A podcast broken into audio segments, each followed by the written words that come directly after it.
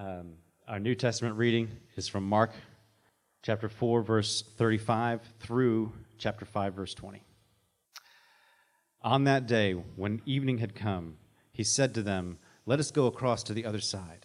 And leaving the crowd, they took with him in the boat Jesus uh, just as he was, and other boats were with him.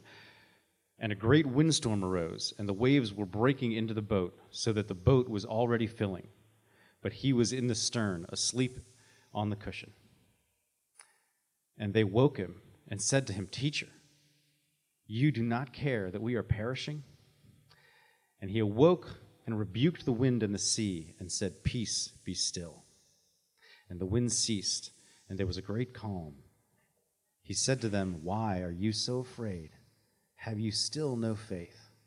And they were filled with great fear, and said to one another, Who then is this, that even the wind and the sea obey him? They came to the other side of the sea, to the country of the Gerasenes. And when Jesus had stepped out of the boat, immediately there met him out of the tombs a man with an unclean spirit. He lived among the tombs, and no one could bind him any more, not even with a chain, for he had often been bound with shackles and chains. But he wrenched the chains apart and broke the shackles in pieces. No one had the strength to subdue him. Night and day, among the tombs and on the mountains, he was always crying out and cutting himself with stones. And when he saw Jesus from afar, he ran and fell down before him, and crying out with a loud voice, he said, What have you to do with me, Jesus, Son of the Most High God? I adjure you by God, do not torment me. For he was saying to him, Come out of the man, you unclean spirit. And Jesus asked him, What is your name? He replied, My name is Legion, for we are many. And he begged him earnestly not to send him out of the country. Now a great herd of pigs was feeding there on the hillside, and they begged him, saying, Send us to the pigs, let us enter them. So he gave them permission, and the unclean spirits came out and entered the pigs, and the herd, numbering about two thousand, rushed down the steep bank into the sea and drowned in the sea. The herdsmen fled and told it in the city and in the country. And people came to see what it was that had happened. And they came to Jesus and saw the demon possessed man, the one who had the legion, sitting there, clothed and in his right mind. And they were afraid. And those who had seen it described to them what had happened to the demon possessed man and to the pigs. And they began to beg Jesus to depart from their region. And he was getting into the boat. And as he was getting into the boat, the man who had been possessed with the demons begged him that he might be with him. And he did not permit him, but said to him, Go home to your friends and tell them how much the Lord has done for you and how he has had mercy on you. And he went away and began to proclaim in the Decapolis how much Jesus had done for him. And everyone marveled. The word of the Lord. We are studying two very famous stories about Jesus this morning. Um, it's the story of Jesus calming the storm, and also the story of Jesus healing a demon possessed man. And you might be wondering why we are putting them both together. Why put them in, so why preach on them both at the same time? And it's because if you read the story, they both happen very close together. They both happen in a very short span of time. In fact, they're on a very small trip across the Sea of Galilee. If you wanted to compare it to our lives today, it'd be like going out to the camping on the Harbor Islands or something for a night, which I haven't actually done, but I know people have done that. And you go, you go out there, takes, I don't know, 30 minutes or something. How far away is the Harbor Islands, Jeremy? 45 minutes. You camp out there for the night, you come back.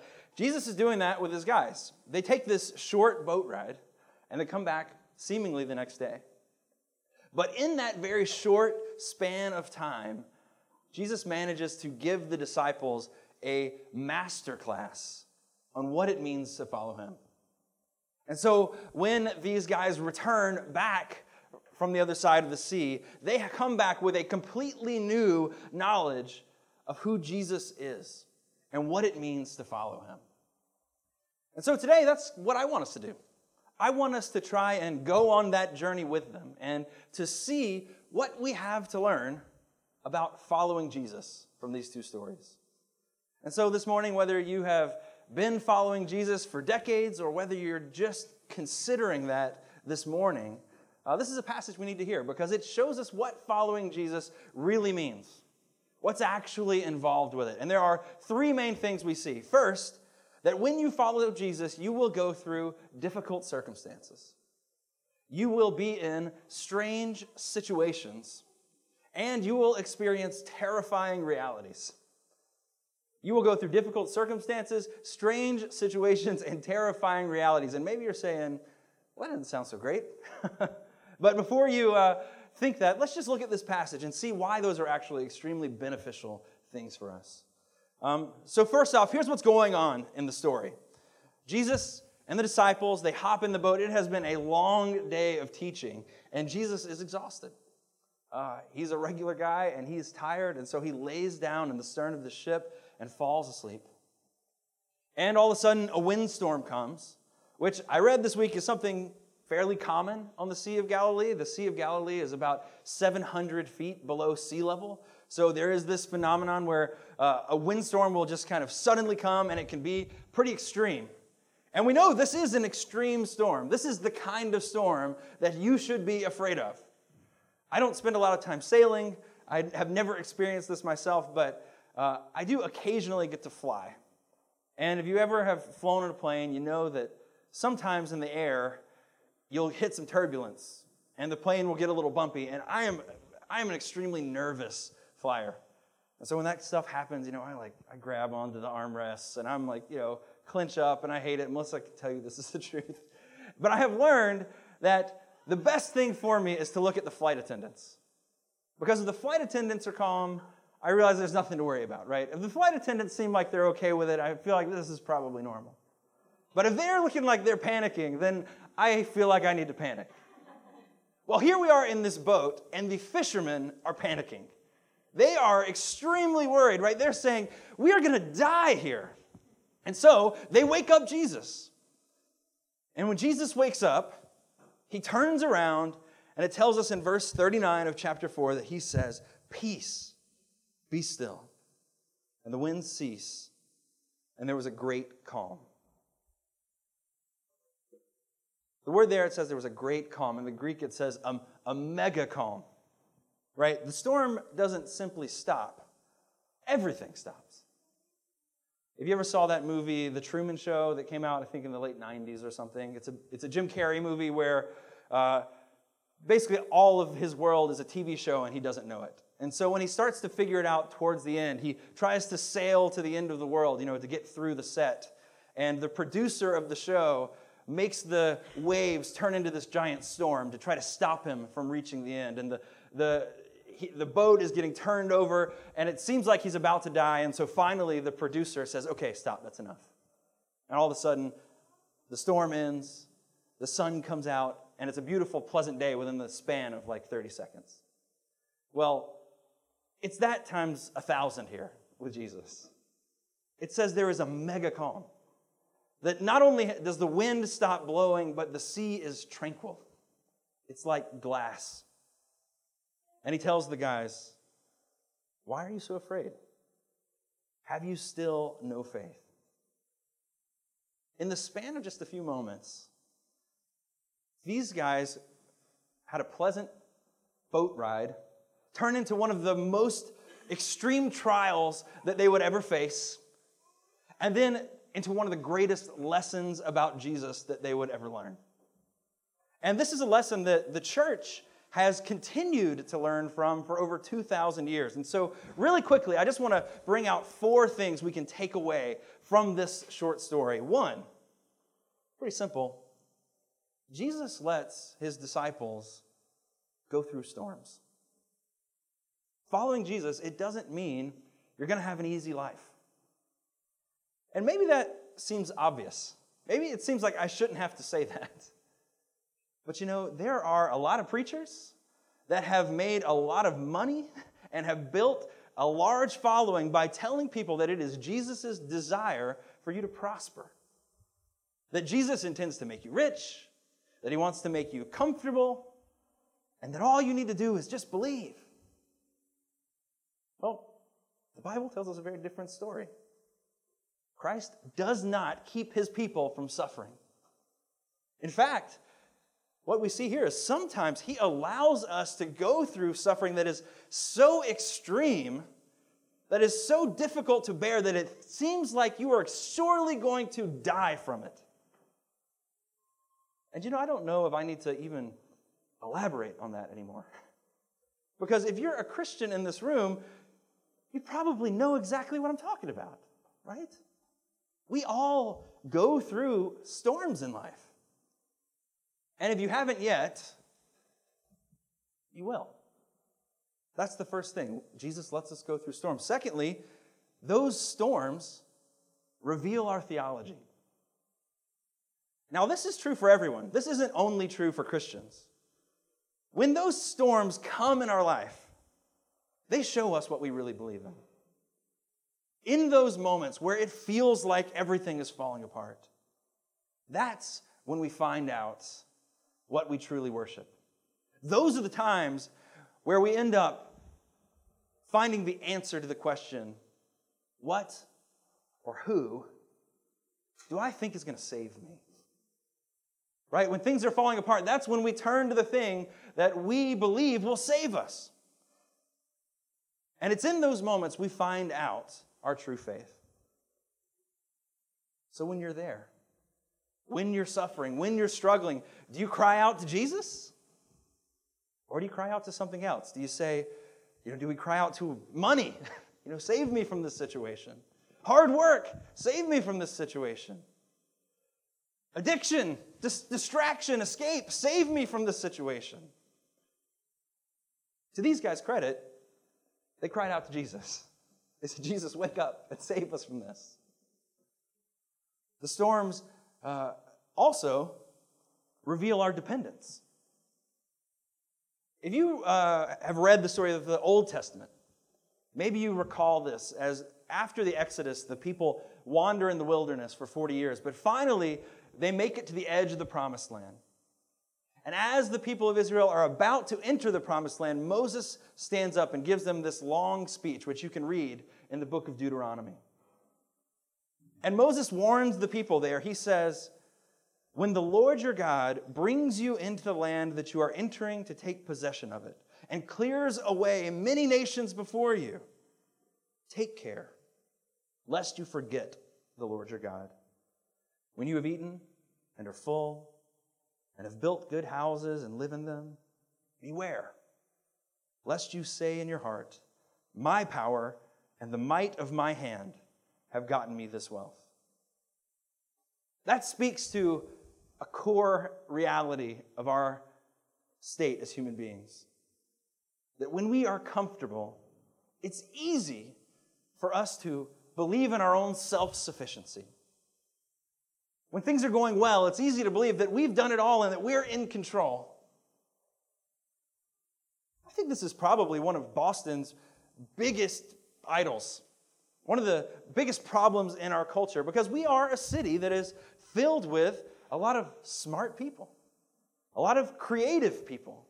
And statistically, we have a disproportionate number of young people. But even if you're one of the not so young in that crowd, we are all likely to live in the illusion of our control. But the storm is a remedy for that. The storm can cure us of that problem quickly. All it takes is a phone call from a doctor or the news that someone we love is sick or dying, the loss of a job, or really anything, any situation that is outside of our control. Those storms remind us that we are dependent creatures, that we are not really in control of anything. Like Jesus says, we can't add a single hour to our lives. Our self sufficiency is the delusion, it's something that gets produced by our sin. So the storms, Jesus lets us go through them, and it shows our theology, it, it shows our dependence, and lastly, the storms show us our Savior. See, the glorious thing about this little event about this storm is in the end, the guys come out uh, with a new knowledge of Jesus. Even though they had a really small faith, even though they woke up and exhausted Jesus when he needed to sleep, even though they freak out and they panic, they come away from the storm knowing more about the power of God. They're astonished by his power. They realize that he had been in control the whole time. And that's the way it is for anybody who's in Christ. That's the way it is for all of us in Christ that, that He is with us in our storms. And just ask any Christian who has been through it lately, they'll tell you it's in these times of struggle, in these times of dependence, when we end up seeing our Savior most clearly. Those are the times when we feel His presence in our life. Not as much when we're, we're thriving, but when we're suffering. That's when we grow in our understanding of His love and His care and His provision for us. So that's the first point. Following Christ, following Jesus, often will bring us into difficult circumstances. But if He's with us, we don't need to fear. Secondly, we see here that following Jesus brings us into some strange situations.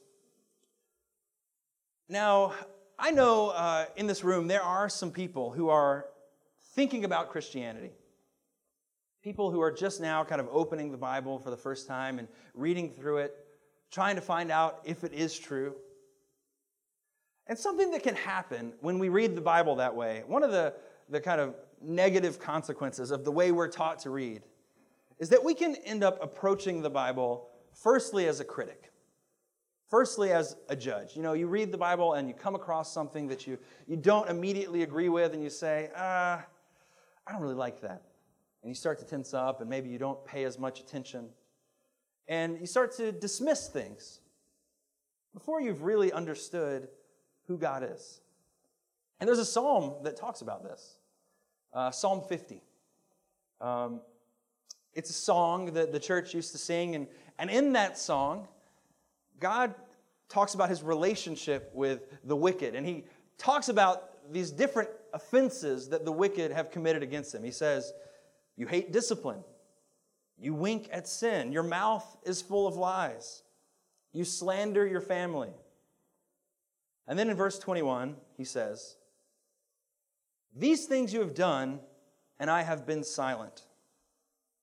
But you thought that I was one like yourself, and now I rebuke you, and I lay the charge against you. The thing that makes God finally speak is He says, You thought that I was one like you, and I'm not. God tells us in Scripture that He is not like us. We are made in His image, but He is not made in our image. And that means uh, that means pretty simply that sometimes our instincts will not match up with God's will. One of the most common traps that we can fall into is we can assume that God's ways will be basically the same as our ways, right? That God wants basically the same things that we're going to want. But why would it be that way? Why would God agree with you 100% of the time? Is there any person that you know in your life that you agree with 100% of the time? No, right? So if we have a real God who is perfect and holy, two things that we are certainly not, of course there's going to be times when we are at odds. We are going to find things in Scripture that will surprise us we're going to find things in Scripture that also often will rub us the wrong way. Say, I don't, that's not the way I would do things. And that's a little bit of what's happening here in our text. I think that is the case for these guys when they reach the other side of the shore. They come to realize that Jesus' plan is not their plan. This is not the way that they would have done things, right? This is a group of Jewish men who have come from a predominantly Jewish area, and now their rabbi has taken them across the sea, and they have landed in a Gentile area. They have landed in the part of town you weren't supposed to go. This was the home of the unclean people. This was the home of the people that if you touched them and got around them, it was going to affect whether you could go to worship at the synagogue. And not only that, but where do they end up? Did you hear it in the story? They're at a pig farm. Think about the most repulsive place you could possibly be. They end up at this pig farm. And uh, one pastor, uh, speaking about this passage, he was kind of speculating on what maybe these disciples would have been thinking. Maybe they're like, well, I don't know why Jesus wants to go to this big Gentile area. But then they see this giant farm and they see these 2,000 pigs, and you realize lots of pigs means lots of money. And so maybe they're thinking, oh, well, we'll come and we'll, we'll get a wealthy, maybe like a wealthy Gentile convert to help our cause. And as they're thinking through that, all of a sudden, you know, blah, right? This guy jumps out. He is, he is runs out from the tombs. He's, his body is covered with cuts. He has shackles hanging from his wrists. Luke tells us that he's naked. And Jesus says, That's why we're here. we're just going to talk to him and then we're going to head home. It's crazy, right? We shouldn't put, push past this, though.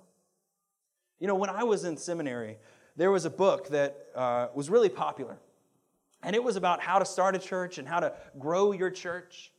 And in it, it, it pushed this idea that it called the homogenous unit principle. And what it said was basically this it said, if you want to start a church, well, you need to recognize that God has made you a certain way to reach a certain kind of people. God has given you a certain set of interests to reach people with those very same interests. And it said that if you look to those people who look just like you, well, then this is a surefire way to build a church fast and grow it quickly. Well, you know what? That's garbage. Here is what Jesus thought about the homogenous unit principle. he said, Let's get in a boat and let's sail across the sea and let's find a naked demon possessed man and minister to him. Let's find a Gentile and share the gospel with him.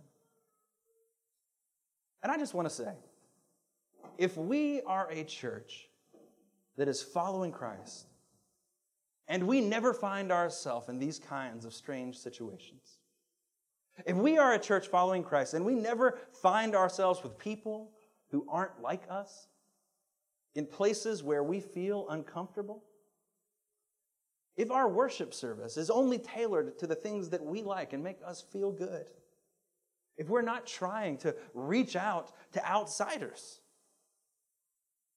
we should ask ourselves some hard questions. Well, as the passage goes on, Mark tells us that this man was possessed by a demon. And not just a demon, but he says his name is Legion. And that is a, a military term that could mean up to 6,000 men. And I just want to make a quick note on this the demon stuff because we've been talking about demons and demon possession. It's come up uh, uh, quite a few times over the the last few chapters of Mark, and I know that can be a little off-putting for people in the 21st century, right? You, you hear this and maybe you're thinking, demons? You know, really? Do we believe in demons? Like, is that something? Um, and I just want to talk about that for one second. You know, there is no philosopher in the world who will tell you it is they are able to disprove God. There, even the greatest philosophers will say, well, we have to leave it open to possibility. And in fact, most people believe that that is a very real possibility. Most people statistically around the world believe that it is likely that there is a God. And so just think about this logically. You know, if, if it is possible that there is some kind of personal, spiritual good force in the universe, doesn't it at least also seem possible that there could be personal spiritual evil in the universe? The Bible says that's the case. But if that's a huge deal for you, if that's you know, really distracting to you, I've thought about this a lot this week. I'd love to talk to you about it more afterwards, but I don't want it to distract you from the main point of this passage. What I want us to see here is that Jesus has crossed the sea to redeem this man's life against seemingly impossible odds. Jesus, with a simple word, defeats an army of thousands. Jesus casts out the demons, and they go into 2,000 pigs, and those pigs drown in the sea. And while that part of it's a little bit unique, I'll say Jesus is constantly doing this kind of work, even today. He is, even right now, calling men and women from death to life. And He is calling unlikely people. He is calling people who seem totally and utterly and impossibly lost to himself. And he does it in ways that confuse us. He does it in ways that seem strange to us, in ways that surprise us, because his ways are not our ways. So, if we are following Christ on this mission, he's often going to take us into some strange situations. He's going to take us to places where we feel uncomfortable and to people who may surprise us. And finally, he takes us through terrifying realities. Did you notice in both of these stories, in the story of the calming of the storm and in the healing of this demon possessed man, did you notice how the people responded when they saw Christ's power? They were afraid. In both cases, they feared, right? In the boat, these men, they're terrified by the storm. They're crying out in panic. They're worried about that they're going to die. And then it says that Jesus calms the storm. And then what happens? Well, they're even more terrified. they're even more afraid than they were in the first place. They say, that it says that they were filled with great fear. And they said, Who is this? That even the, the seas, that even the winds obey him. And then, in the story of the demon possessed man, it doesn't end with this guy being healed. It tells us that when those pigs run off into the sea, the pig herders go out into the town.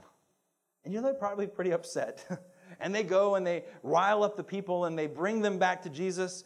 And maybe they came back angry but it tells us in verse 15 and they came to Jesus and they saw the demon possessed man, the one who had the legion, sitting there, clothed and in his right mind. And they were afraid. When they saw what Jesus has done, it says they begged him to leave. You know, in the moment where you might have expected them all to fall down and worship, they said, Please go away. Leave us alone. In one sense, they're not much different than the demons that were in the man. They see his power and they react with terror and they say, Please just leave us alone. And you know, I think they were right. That was an appropriate way to react. Because standing in front of them was none other than the second person of the Trinity. Standing in front of them was God the Son in the flesh. That's why the winds and the seas responded to him, because they recognized his voice. They knew it was the same voice that in Genesis chapter 1 had said, Let the waters under the heavens be gathered together. This was the living word of God, the one who created the sea. The reason that the de- demons trembled was because that they knew who he was. They knew that he was the righteous one who had come there to destroy evil once and for all. And you know, if any of us were there, if any of us ever stood in the presence of this kind of holiness, of this kind of power, of this kind of perfection, we kid ourselves if we don't think we'd react the exact same way. I mean, just, just think about when you're at the gym and that extra fit person starts working out next to you, right? Don't you become kind of painfully aware of all those not so fit places on yourself? Don't you start thinking about how far you fall short of them? Imagine in the case of, of perfect holiness. In the presence of a powerful God, wouldn't you become painfully aware of your own weakness? In the presence of a holy God, wouldn't you become painfully aware of your unholiness? How could you not fear? How could you not suddenly remember all that grime in your life? All those inner secrets, all those thoughts of envy and lust and pride, all those things that you worship that aren't God, money and sex and power. How could you not be afraid? Hebrews tells us it is a fearful thing to fall into the hands of the living God. We would be right to be terrified. Because the scripture tells us all those things, all that unholiness, all that sin has won for us the wrath of God. Some of the things we just talked about, the way that we are faithless amidst our storms. The way has, has won for us the abandonment of God. The way that we fail to love our neighbors and to love people who look different from us has brought on us the anger of God.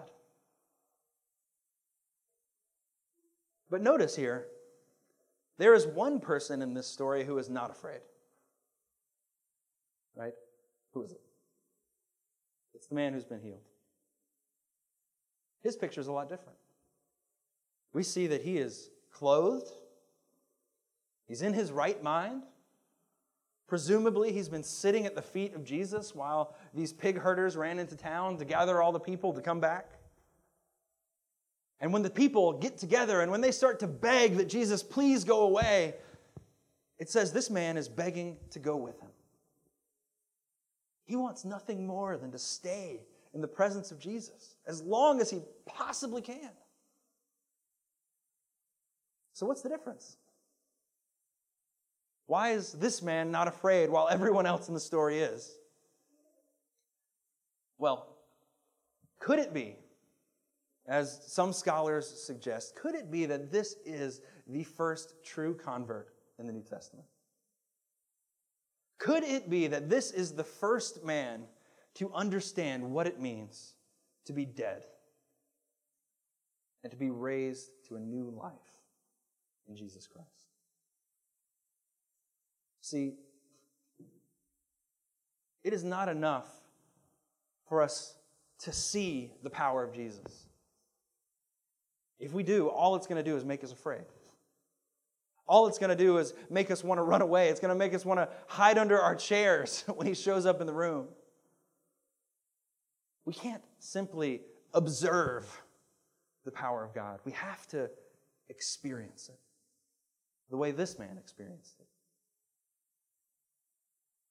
John Calvin, the great reformer, says that all of us are like this man.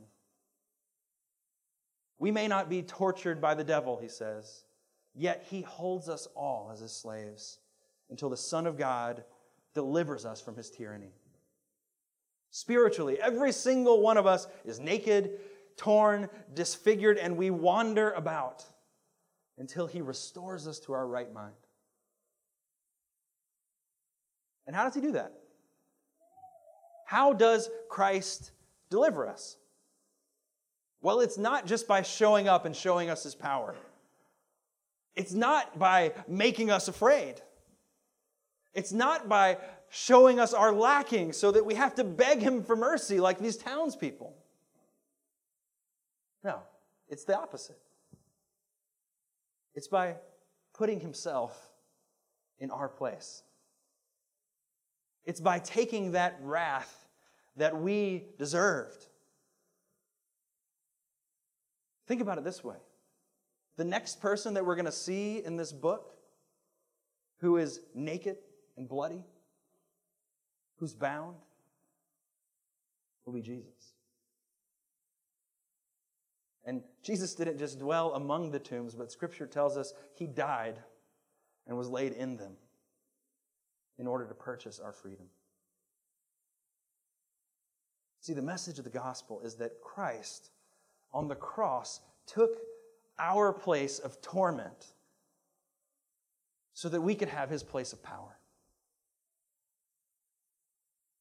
And when we follow Jesus, the first thing we have to do is we have to come through that terrifying reality of our sin. We have to recognize our need for judgment.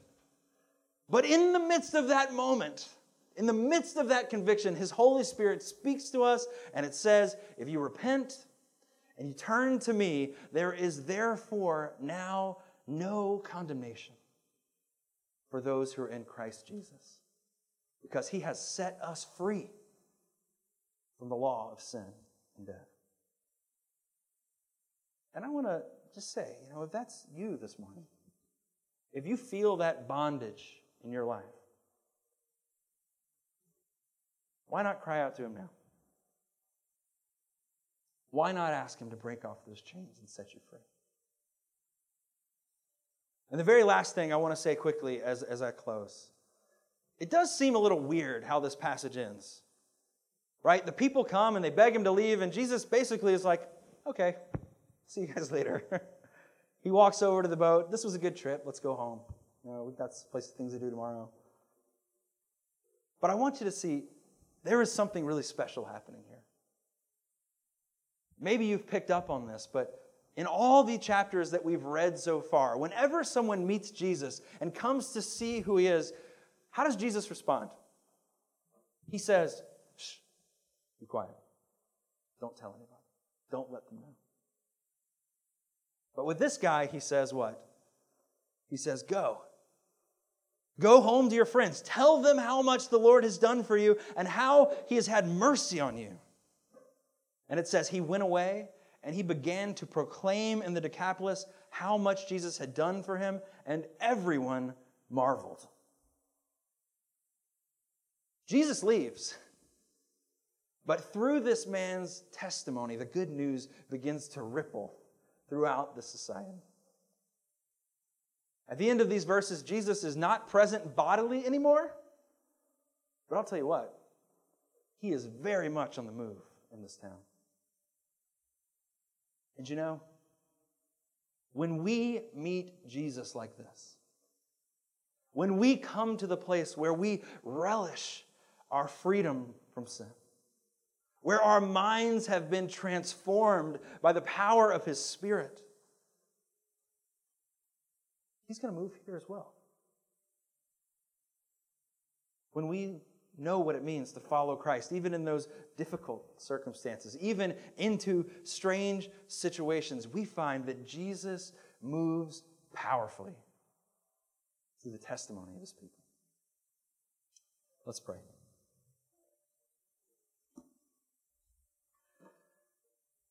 Lord, uh, it is an amazing thing to see your power and authority over all of creation.